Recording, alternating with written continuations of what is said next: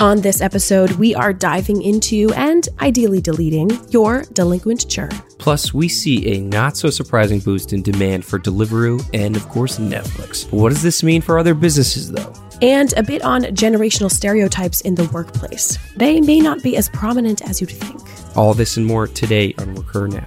From our respective remote work setups, it's Thursday, March 19th. I'm Abby Sullivan. I'm James Herrick on another beautiful day to subscribe. Up first, your news. First up, we're going for a dive into delinquent churn, that is, because subscription e commerce companies are losing thousands of dollars per month due to credit card failures, and most of you aren't really doing anything about it. So, our very own Patrick Campbell and Subta, the Subscription Trade Association co founder Christopher George himself, are breaking it down in a live training webinar today at 2 p.m. EST. They'll pinpoint exactly where your e commerce business is likely getting it wrong and give you an actual framework on how you can actually fix it. There will also be plenty of time for Q&A to get your burning churn questions covered. Because here at Profitwell, we've constructed the largest churn data set in the world from 17,234 companies to be exact, while Subta is hands down the leader in bringing the subscription e-commerce community together. So this is a training you really don't want to miss. We'll send a link to the sign up in your subscriber newsletter. There are a few spots left, so we hope to see you this afternoon.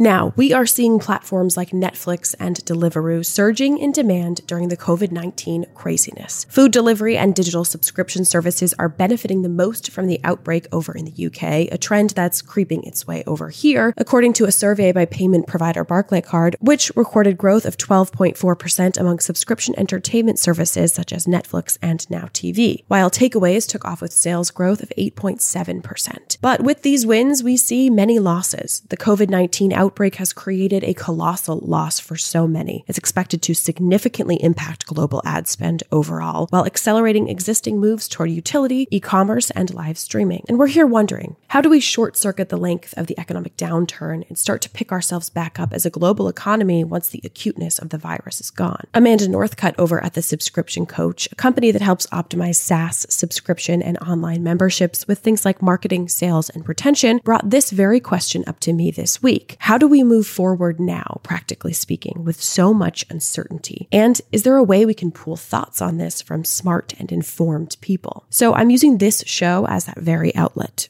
If you have thoughts on this one, email me at abby at recurnow.com and we'll share your answers in the show. If we're not helping each other, aren't we hindering?